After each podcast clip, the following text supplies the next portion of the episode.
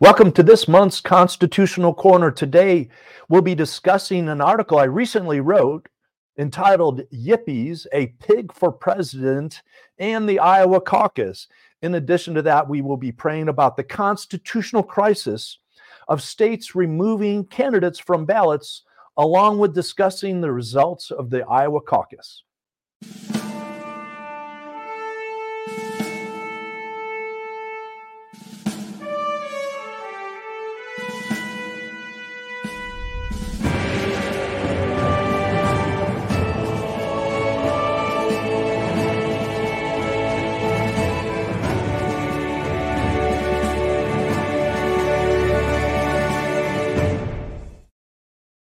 Well, welcome everybody. My name is Dave Kubal, and I'm the president CEO of Intercessors for America. Thanks for joining us on this first constitutional co- corner of 2024. Boy, it is a blustery one around the nation here in the nation's capital. Lots of snow. I'm looking out my window right now, and lots of snow and frigidness, and um, it is definitely winter. Winter is upon us, and it's such a, a great time to be uh, in a warm house listening to IFA here at the uh, at, at, our national headquarters and praying for this nation at this critical time. Today we, we will be discussing uh, constitutional uh, crises that our nation could be facing, along with talking about the Iowa caucus, the results of that, and what our plans are here at IFA to pray about voting your values as we always do. Let's praise God for the opportunity to come before Him yet another year and pray and intercede for this great nation. Amen. Well, if you're a frequent follower of Intercessors for America and our Constitutional Corner, you know my usual partner in crime. Uh, Dr. Cynthia Dunbar is with me on the Constitutional Corner, and she is recovering from food poisonings. So, excuse me, at the last minute, she had to cancel. But I tell you what, um, the person that we have today with us is absolutely no slouch, and she's more than re- a replacement. She is adequate in all that she does. You know her well, Judy McDonough. Let's Judy, let's bring you in. Thanks, Dave, for that introduction. Greetings to you. Uh, if you don't know Judy McDonough, she is our editor in chief and she hosts the usual Tuesday prayer time. In addition to that, she has her own doctor of jurisprudence and she uh, completed law school and she not only that did that but she passed the bar in two states virginia where we uh, where we all live here uh, IFA's HQ, but also California, right, Judy? One yeah, member in the right. states. I, I, like to say uh, the two hardest bar exams. California is the longest, and Virginia has the most subjects. So, um, yeah, something, one of those fun facts. Well, I'm excited to talk with you today about the Constitution. And so let's jump right into it. Is that okay. all right? Okay. Well, there's a lot of talk today, obviously, going on in our nation about President Trump being removed from ballots all across this nation. And he has in a couple of different states. And some dates, states have said that they want to do it, but then they don't want to do it. So let, let's delve into this. And the, the rationale is, is that he is he was a part of he was involved in an insurrection so let's give a little bit of historical uh, context to this, and then Judy's going to unravel my my points and give us a constitutional look at it. But uh, it was in the 1920s when a gentleman by the name of Eugene Debs ran for president. He ran for president actually from prison in Atlanta. He was serving a 10 year term for espionage. He not only was on ballots all across the United States, but he received 1 million votes for a crime, the crime of espionage, of which he was convicted of. So, Judy, the, the claim today is that Donald, Donald J. Trump, the previous president, he was a part of an insurrection. At least that's some people's opinions. And so they're removing him from the ballot. Some people say that this has no legal standing because it's just people's opinion and it is clear election fraud. So, Judy, help us unravel this issue. Okay, I'll try. Um, and I, I want to say at the start is I have a little different perspective having gone to law school. I was thinking about this. I took constitutional law like every lawyer has. Yeah. It's an entire year course, not just a semester, but for an entire year you study it.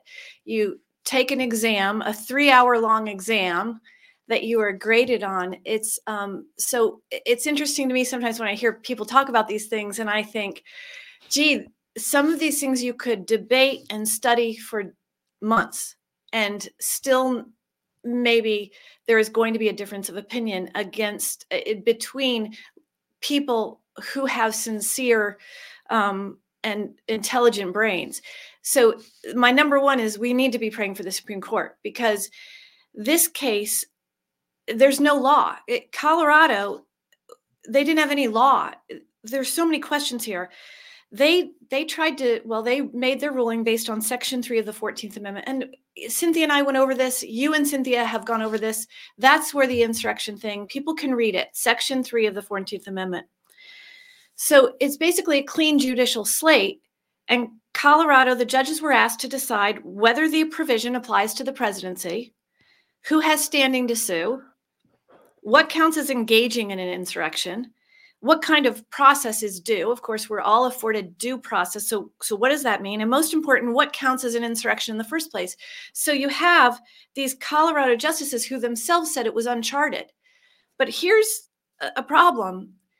Four of the justices were dem- appointed by democrats. So you have four justices deciding something about a president that they probably don't like.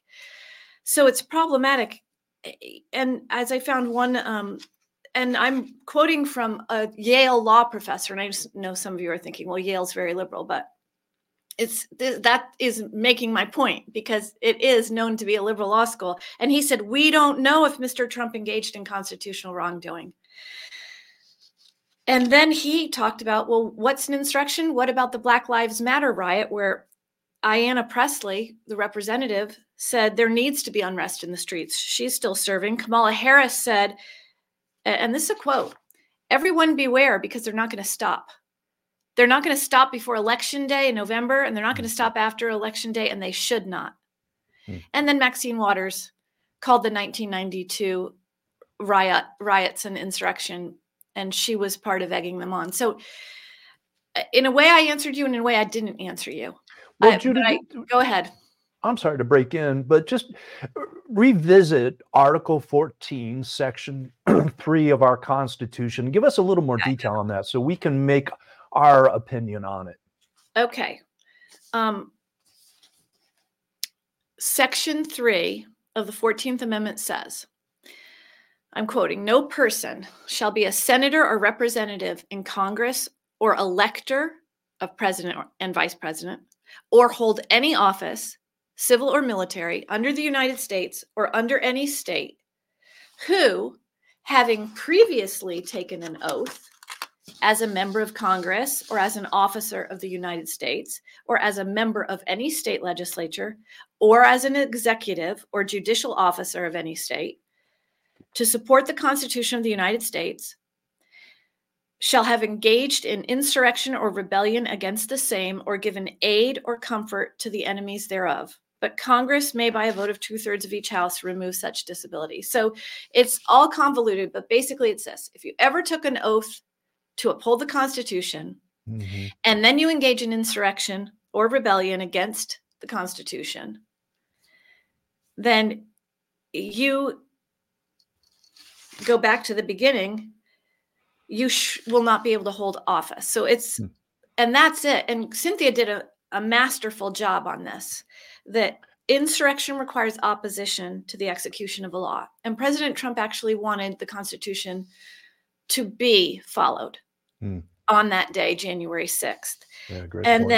then um, the founders were war- warned us about the misuse of sedition charges against political opponents, and sedition is very similar to insurrection.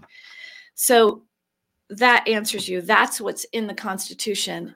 the The problem is who's going to enforce this.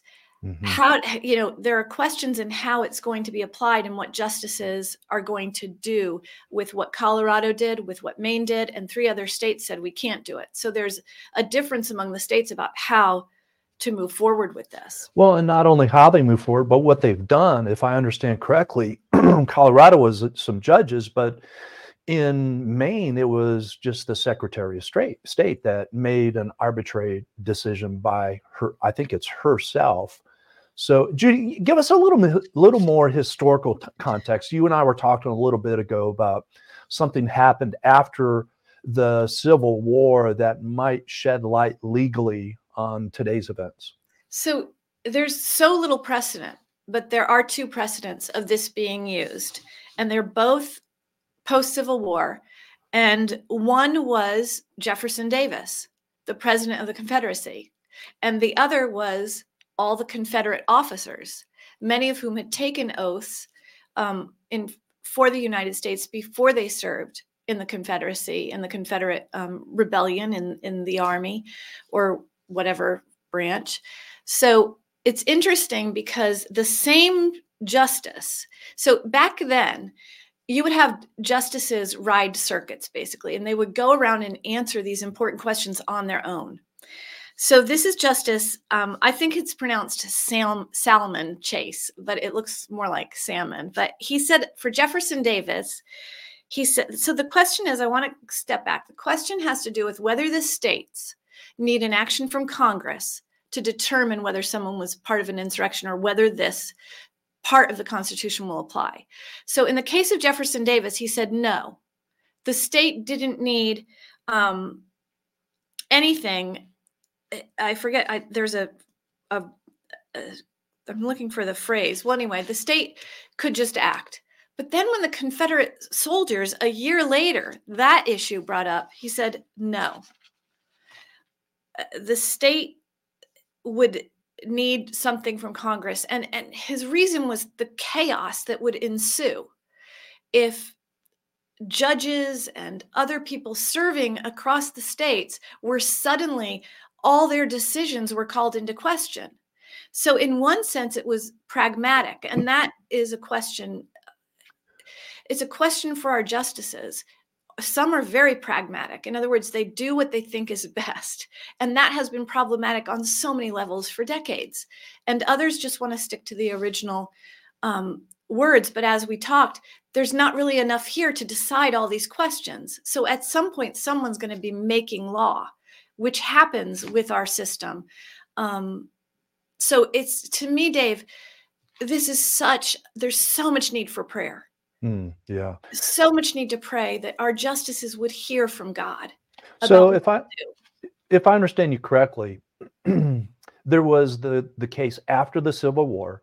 Two. Um, the southern states uh, were after the war was over. A number of them who came, obviously, all the states came back into the Union, but there were a number of officers, army officers, and whatever, who would go on and serve as as congressmen and judges and and, and whatever, and uh, they at any point in time could be disqualified because they were part of insurrection because they were part of the the southern army.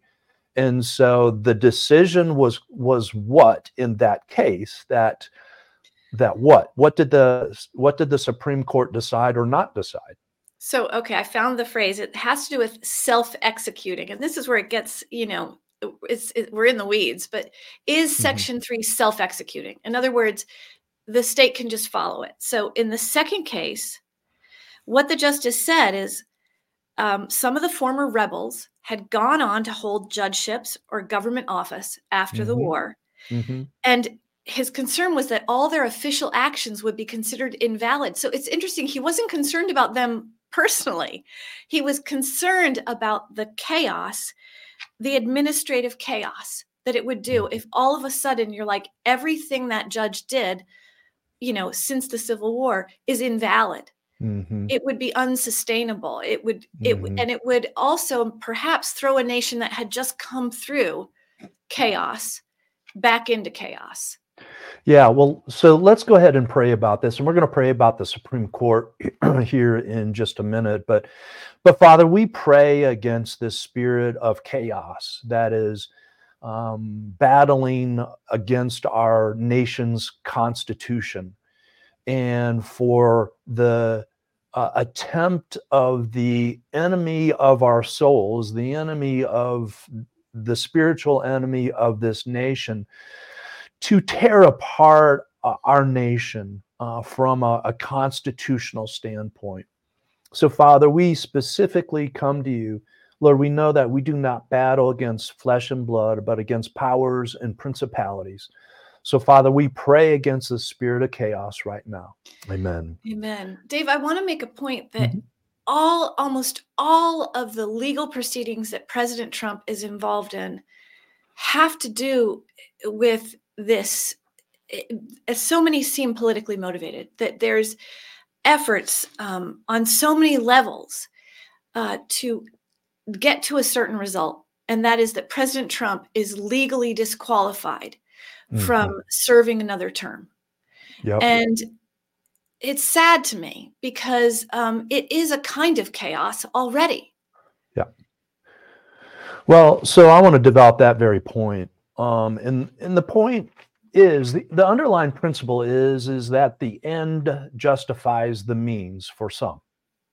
And for some people on the left and some people on the right, that is their perspective that whatever we have to do to accomplish uh, the end that we have in mind. And so people with that perspective on the left are battling to get Trump removed from ballots across this nation.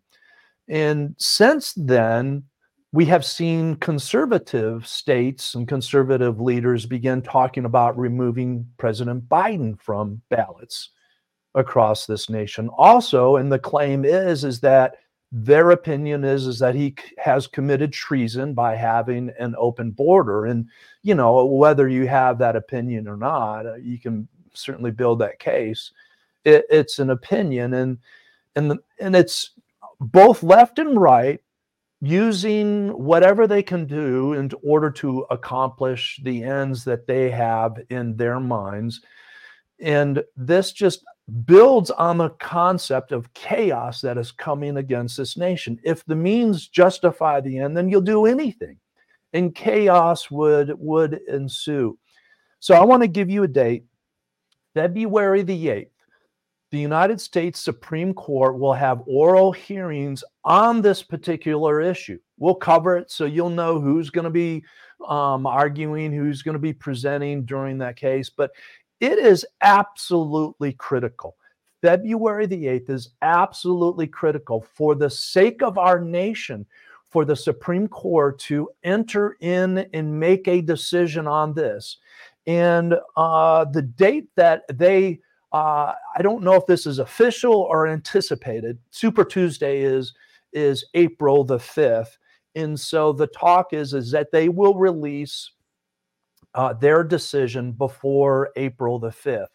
So as Judy and I have been talking, it's it's critical that the Supreme Court weighs in on this issue.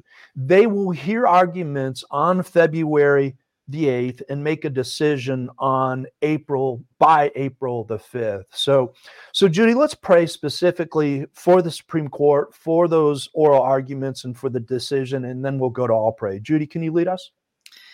Yes, um, Lord, as as Dave was talking, I was just immediately remembering Dobbs, the Dobbs case, and how it was leaked and there was there was chaos in the Supreme Court. And I'm it's not lost on me and all of us, Lord, that these justices whom President Trump promised us that he would nominate originalist justices, and he did.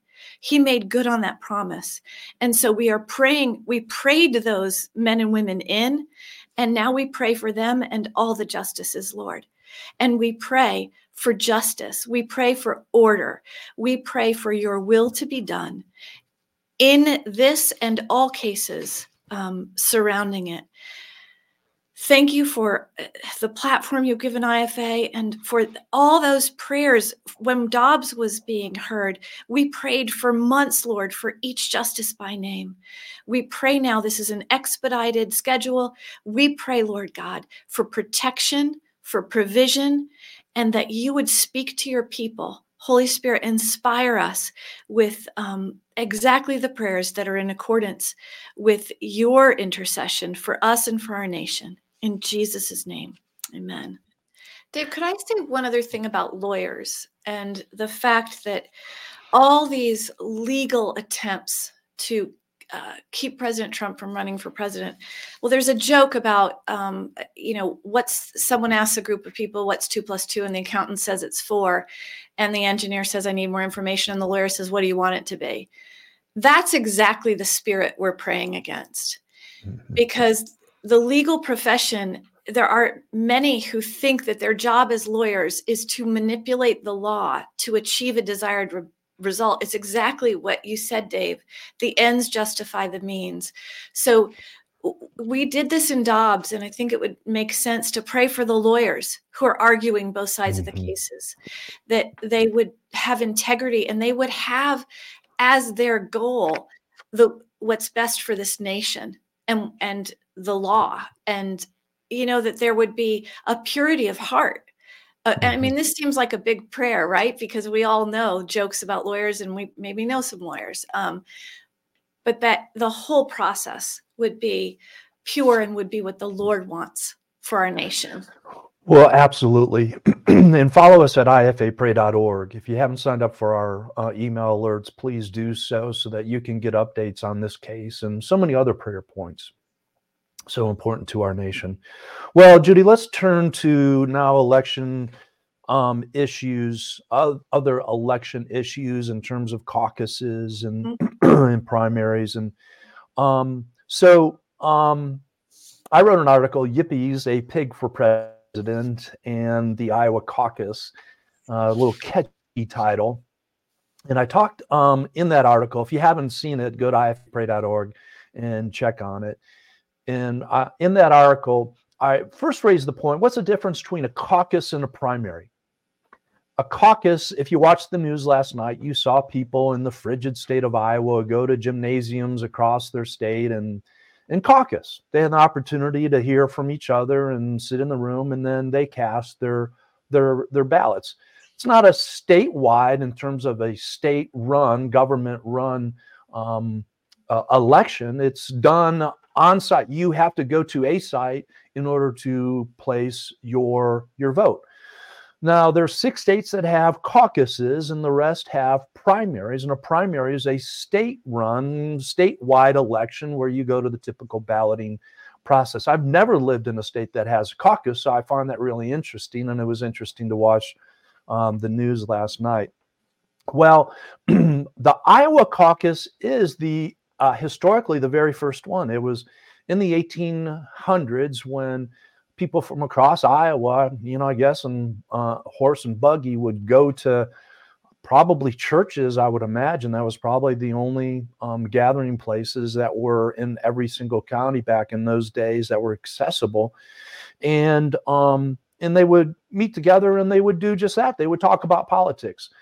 Uh, caucuses and then primaries that came later on were not really prominent. They were just opportunities for people to express their opinion. But then the 1968 Democratic Convention occurred, and um, many of you uh, alive are can remember that in the the terrible riots that were in Grant Park that resulted in violence and so many people um, being um, arrested and all. But if you don't remember, there was a group of people called the Yippies who attended some rally, and as a speaker was presenting his points, uh, everybody said Yippee, and so they got titled the Yippies, and they they had representation at the Democratic National Convention, and they nominated a pig.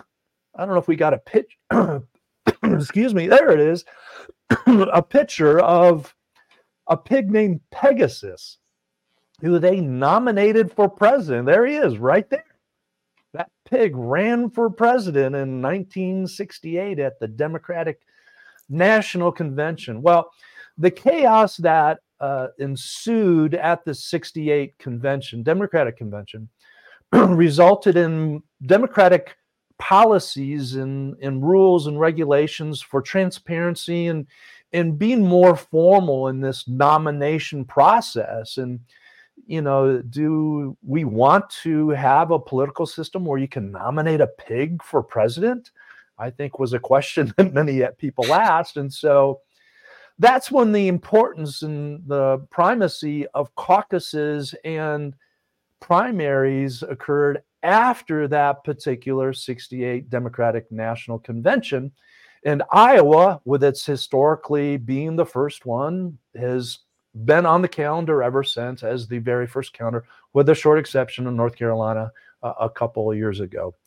So, so Judy, how'd I do there in presenting the, the caucus and the history of caucuses? Well, it it's so great, and you make it sound so inviting to go sit and talk, and I I think there's something charming about that. But you also did a great job explaining about the yippies who were radicals mm-hmm. and you know it just occurred to me they named they named a pig for president well at the time what did they call police they called police pigs and to me i'm encouraged to know there were the similar uh, problems in the culture the tension between the the police force and pe- people who um, you know like maybe a lot of ifa people who felt like the young generation was going off the rails and you know all sorts of political strife. So to me it's encouraging and i thought your article was very encouraging and i'm glad we're going to talk about your prayer points in a minute but there is nothing new under the sun and it's encouraging to know america's gotten through times like this before and we will get through this again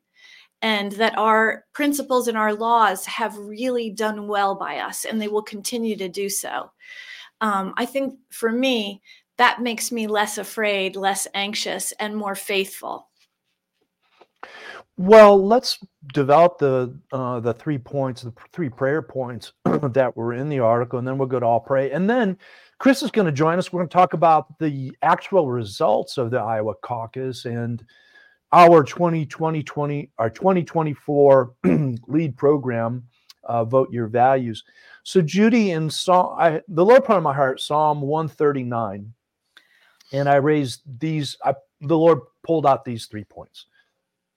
That god it has the antidote for anxiety. And that's found in verse 17 how precious to me are your thoughts, O God? As David thought about the wickedness within his land and all of the pressures and problems that he had, he was reminded by God that his that God's thoughts are precious. So number 1, God is the antidote to our anxiety as we consider 2024, but not only that that we can trust God to act. In Psalm 139 verse 19, it says, "If only you God would slay the wicked. David mm-hmm. trusted in God to act as we do in this day and age. And then point number three in Psalm 139, verse 24, which is David's conclusion God leads those of us who ask him, ask him, lead me in your way everlasting. And I think, as the Lord put on my heart, Judy, those three points that God is the antidote to our anxiety, that we can trust him to act. And then number three, that he will lead us as we consider um, this election this year. Psalm 139 is a great reminder of those three points. Do you want to pray through those? Yeah, and I want to say, Dave, I really am in total agreement with you on this. People, you know, we're talking about things that make people anxious. We're talking about the legal battles with Trump. We're talking about election mm-hmm. 2024. People are anxious. And I loved how you very clearly said, God has an answer. And, eh, you know, I loved that we were starting election 2024 with this focus that of your three points. And it's not just me. Roy posted on your article. He said, Thank you for sharing, Dave. Mm. Those anxious thoughts I have seem to be a red flag that I should look to the Lord and his word mm. and get hmm. regrounded. That's it. Then, of course, intercede and engage. He That's couldn't have it. said it better. That's what our hope is. So, um, so yeah, I'd love to pray. Lord, show us your thoughts.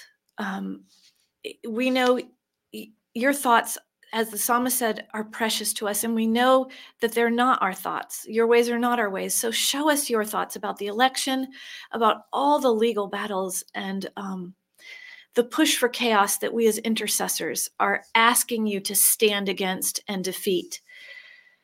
Lord, we can trust you. We're asking you to act in our nation, and we can trust you. You will act.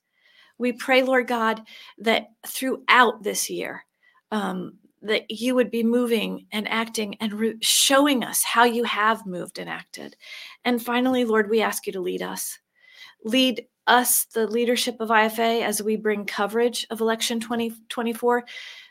Lead our justices, Lord. Lead President Trump, President Biden, all the candidates on both parties. Lord, if you were leading everyone, imagine um, how wonderful it would be, how we could have good debates. Lord, lead our leaders. And um, and it's you and in, in your precious name we exalt and we pray in Jesus' name. Amen. Well, I want to thank Judy for joining me today as we've discussed the constitutional aspects of what is happening in our nation. Now I want to go to our election headquarters. We're going to bring in Chris Kubal, my wife of 35 years. What's going on?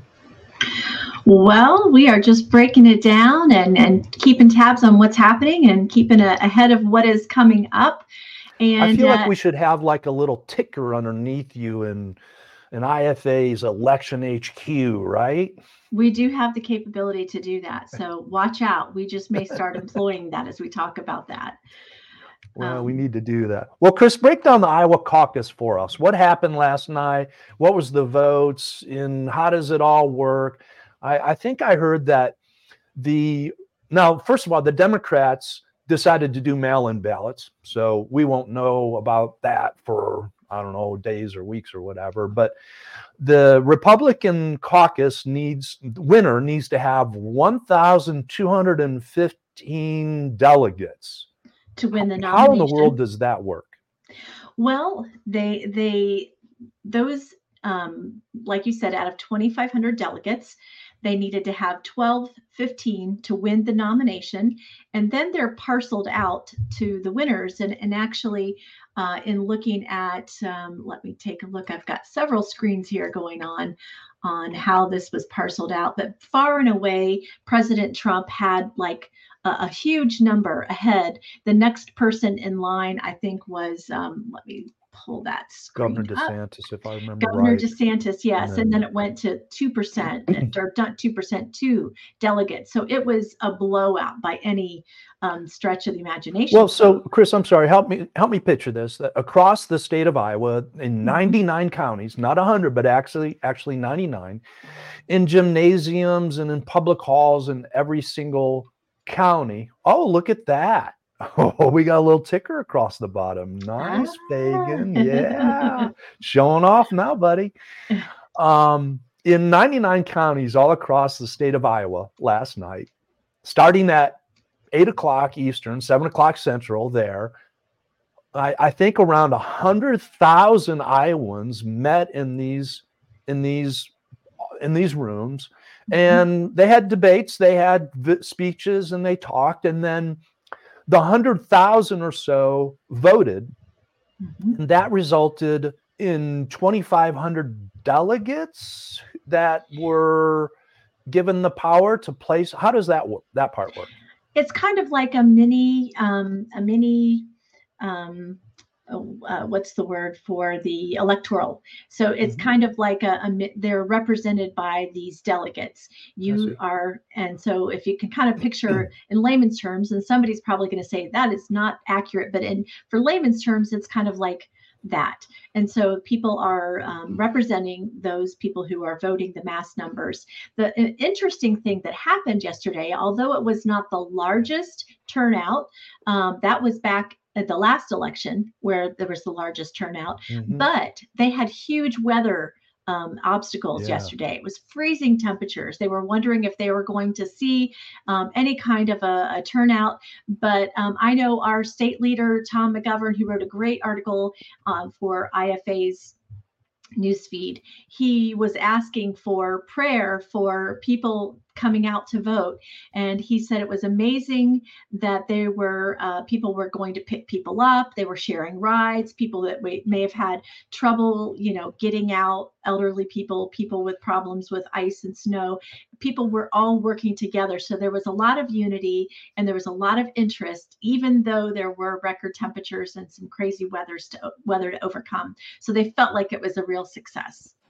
So it's really no surprise what happened. I think we all um, expected the outcome that President Trump overwhelmingly won. The last numbers I saw at six o'clock this morning or whatever, I think a 30 had 30 points on Governor DeSantis and um, uh, 20 or so on uh, no, it'd be more than, uh, than that on Nikki Haley and uh, Vivek uh, Ramaswamy has now left. Um, mm-hmm the race and he's no longer running. You know, I um Chris Christie has also stepped out. yeah, a while back, right? he or was still on the ballot for the he was still on oh. the ballot and received okay. zero, but officially he is out. so I don't think there's any surprise um, what what occurred. So uh, what's next? What's next in terms of caucuses or primaries? Where are we headed from here? Well, where we're headed next is New Hampshire, and it, it has a storied um, history, just like Iowa. Uh, New Hampshire prides itself in being the first primary. Iowa has the caucus, and so it's a little different process, but it is a full fledged primary, and that is going to be happening on. Um, Tuesday, January 23rd. And it is um, unlike some primaries where it may just be a Democratic primary, may just be a Republican primary. This is a combined primary for both sides.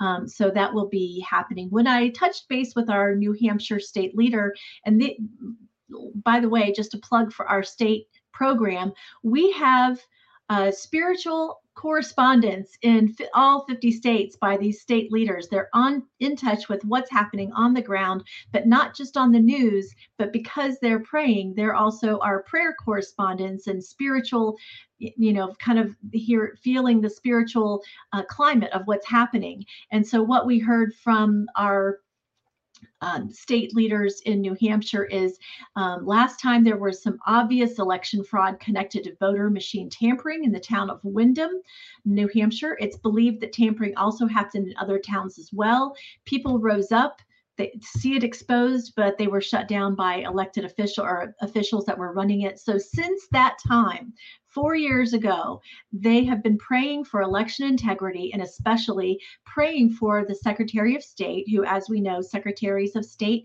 preside over the election process for every state. So that should be the person in your state that you are regularly praying for this year because they are the ones who adjudicate and pro, you know over the, all the process and so they're praying fervently for fair fair and honest elections and for corruption to be exposed here in New Hampshire. And if you want to join in to pray for New Hampshire's Secretary of State, it's David Scanlon, and we can add him to our prayer list for January 23rd. I want to just mm-hmm. backtrack one second, if I could, because mm-hmm. I want to give people who prayed for Iowa, I want to give them a little bit of a, a, a um, an answer to what they were praying about when they received mm-hmm. your article and Tom's article in our Monday email. Here is what Tom said during the caucuses. He said, We can feel your prayers. The Holy Spirit is on the move. Mm. And then this morning, he reports Iowa is quiet this morning, no texts, calls, or emails. Perfect shalom. Thank you for your prayers.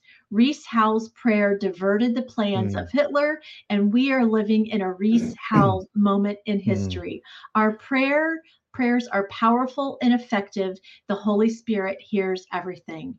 So that encouragement wow. that they could sense the prayer and that there was faith that God is on the move. We're going to pray that for every state as we move forward. Well, speaking of moving forward, let's talk about vote your values. Uh, we're officially kicking it off here in a month or so. And when we do, what will that look like? What's our goals and aims of Vote Your Values 2024? Well, Dave, we couldn't be more excited about Vote Your Values 2024. We are kicking it off at the end of this month. Um, that is the target that we have. And we're going to be adding new features as we roll along in the, the first few months of the whole process. Uh, it is prayer and action central, basically, for praying not only for the election, but we're going to be praying for those citizens who hold our values, but who are not regularly voting. We're bringing that feature back. We're going to be praying for those who are administering the election process in our states, including those secretaries of state and we're going to be praying about the integrity of the process. We are going to give you an opportunity to blanket in prayer, and we're going to try to make it fun and pull people along with sounds. And you can kind of see how many people you've prayed for, and you can start to see how prayer is massively covering the map.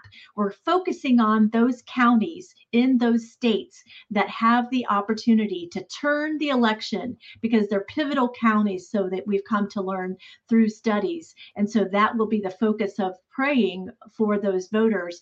But I want to say we're also going to be involving our prayer groups, our state leaders from every state, and we'll even be holding live events in several of those key states to pray together in person. So watch for information about that. It is a way for you to become involved in what's happening with the 2024 election. So if you were part of our Vote Your Values in 2020, election. What happened was on your phone, we presented a map of likely voters, maybe not highly likely voters who share our values, and we can know what people's values are based on public record, voting record, and demographics and, and those kind of things. And then we put up a, name, and then we put a, an approximate geolocation for where they are. And we asked the IFA community to pray for those 2 million people. Well, we recorded nearly 10 million votes where people prayed for Jim and Sally and Sue and looked on the map and saw approximately where they live. Of course, for security purposes, we don't want to put exactly where they live, but we prayed 10 million for them. prayers, 10 million prayers, not votes. yeah, 10 million prayers. Yeah, yeah. Thank you. And so, um, you know, I, you could say, well, the election didn't turn out the way we thought. And, you know, you can talk a lot about, you know, election integrity, whatever. But I can tell you this statistically, it was a record turnout of evangelical voters. In 2016, there was the previous record of some 72 million evangelical voters and in in 2020 election there were 78 million. So nearly what is that? Nearly a 10% increase. And we're grateful for the opportunity to pray for that increase. And we will continue to pray for that increase. And we'll put that um, that map on our app in addition to all the other things that chris mentioned along with the schedule of primaries and caucuses and and keep you all up to date. So well, we're at the top of the hour and we need to transition here and let you all go. But we wanted you to be aware of our Vote Your Values that will be kicking off here um, in just a short couple of weeks. And we wanted to do that the day after the presidential campaign officially kicked off with the Iowa caucus. So, Chris, why don't you pray for Vote Your Values? We'll do one all pray and we'll let everybody go. Chris, lead us in prayer. Thank you, Father, that you give us creativity, that it's through you that we get inspiration and ideas on how we can leverage uh, our community to do something that's meaningful and moves the needle. And Lord, puts action to our prayer. Father, we thank you for uh, the body who wants to do something. Many, many people that are out there in the intercessory community who are saying, just tell me what to do. And so, Lord, we are excited about what we are about to embark on. And Lord, we just pray as we've prayed for inspiration to create it. Now we're asking you, Lord, as we've heard your voice, that you would bless it. Lord, we pray that there would be an amazing reception, that there would be great involvement. Lord, we pray that not only would there be prayer, but there would be action, that people would get involved in election watching and vote watching and uh, volunteering and um, all of those things, Lord, that make it important for us as civic as our civic duty father we want to honor you and we don't want to leave anything out on the field so lord uh, we're asking you to direct us all. And we thank you for uh, crazy ideas like this, where we can use our phones and our computers to pray for people we don't even know, that they would hear your voice and that they would do what is needed to stand for biblical values in 2024. We give it all to you, Lord. We thank you for using it. It's in your name we pray. Jesus, amen. Amen. Well, thank you so much for joining me today on the Constitutional Corner, the monthly edition, as we delve into constitutional issues. Thank you so much for joining us and continue to pray with us every Tuesday, every Thursday, and every first Friday as we intercede for this great country until we're able to be together